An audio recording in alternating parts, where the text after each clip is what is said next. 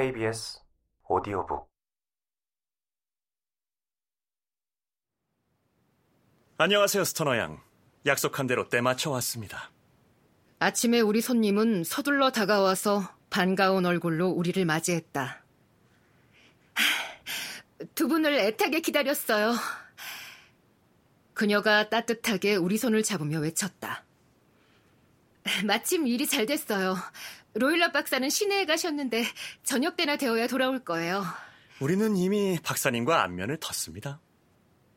아침에 일어난 일을 홈즈가 몇 마디로 간추려서 들려주었다.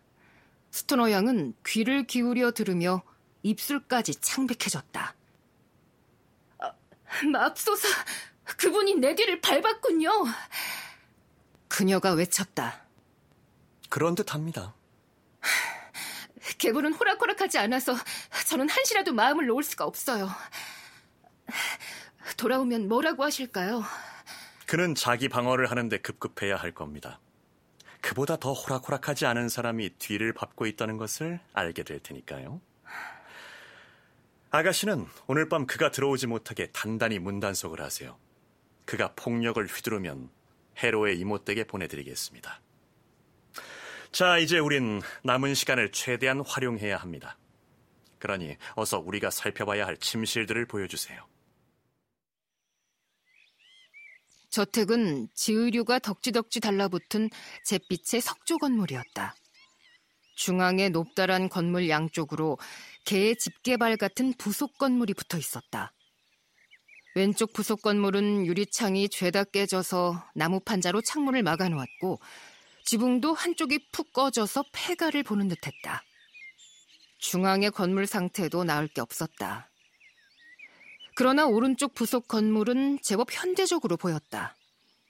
창문마다 커튼을 두르고 굴뚝에서는 푸른 연기가 피어오르고 있어서 가족이 거기서 거주하고 있다는 것을 넌짓이 알려주고 있었다.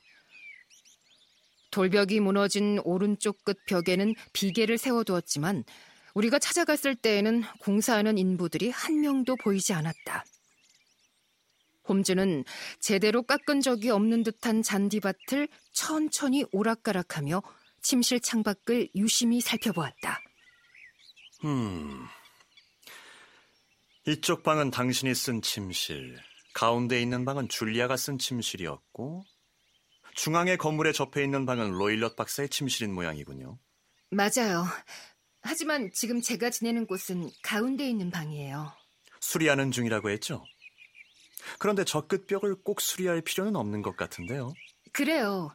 그건 저를 제 방에서 몰아내기 위한 핑계인 것 같아요. 아, 그거 참 의미심장하군요. 그런데 이 부속 건물의 뒤쪽에는 복도가 이어져 있고 이 침실들 출입문이 거기 있는데 복도에도 물론 창이 나 있겠죠? 네. 하지만 아주 작아요. 너무 좁아서 사람이 통과할 수는 없어요. 밤에는 방문을 잠갔으니 그쪽으로는 아무도 접근할 수 없었다 이거죠. 그럼 이제 방에 들어가서 덧문을 좀 닫아주시겠어요? 스토너 양이 그렇게 했다. 열린 창문을 이미 잘 살펴본 홈즈는 닫힌 덧문을 억지로 열어보려고 갖은 방법을 다 써보았지만 성공하지 못했다.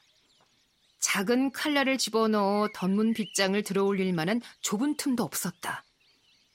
그 후 그는 돋보기로 경첩을 살펴보았지만 새로 만든 경첩은 육중한 벽돌 담에 튼튼히 박혀 있었다. 하며 그는 곤혹스럽다는 듯이 턱을 극적거렸다.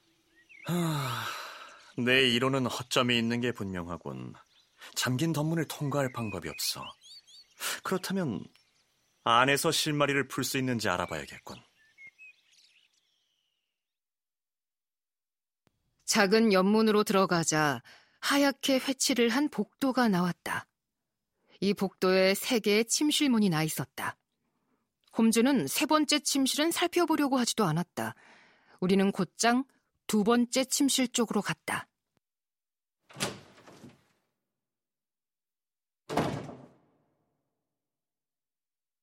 요즘 스토너 양이 쓰고 있는 침실이자 그녀의 자매가 최후를 맞이한 그 침실이었다. 아담하고 수수한 실내는 천장이 낮았고 고풍의 시골집이 다 그렇듯 벽난로 하나가 입을 쩍 벌리고 있었다.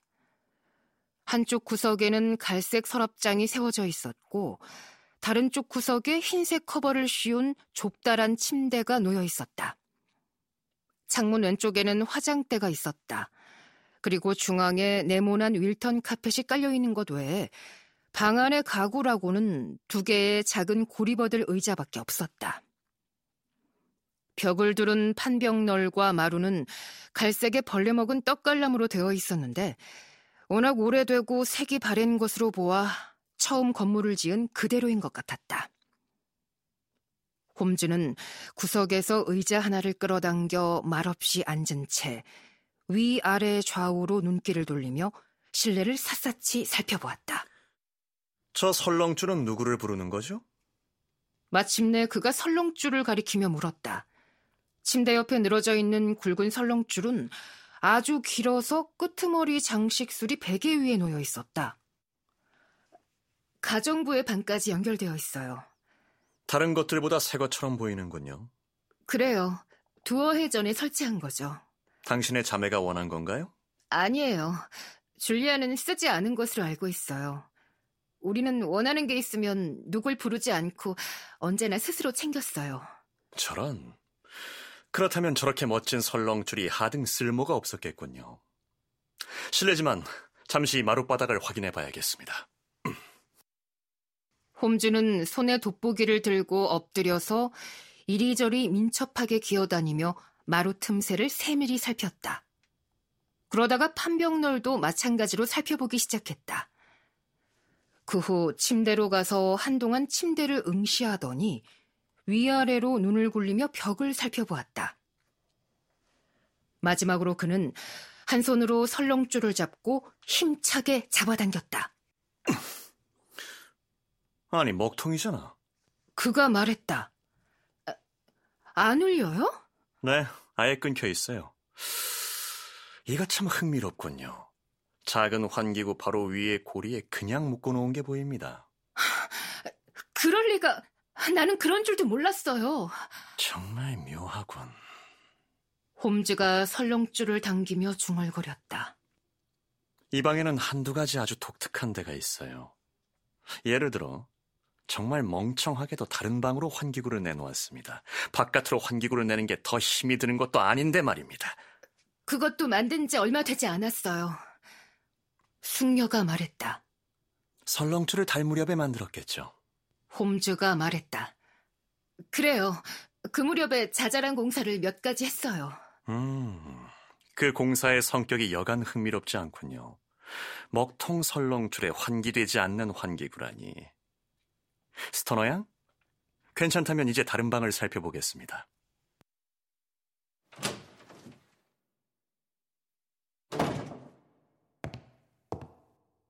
그라임스비 로일럿 박사의 방은 의붓딸의 방보다 더 컸지만 실내 가구가 소박하기는 마찬가지였다. 야전 침대, 주로 전문 서적들로 채워진 작은 나무 선반, 침대 옆에 안락 의자, 벽에 붙여놓은 평범한 나무 의자, 둥근 탁자, 그리고 유난히 눈길을 끄는 커다란 철제 금고. 홈즈는 천천히 방안을 한 바퀴 돌며 그 모든 것들을 하나씩 아주 유심히 살펴보았다. 이 안에는 뭐가 들었죠? 그가 금고를 토닥거리며 물었다.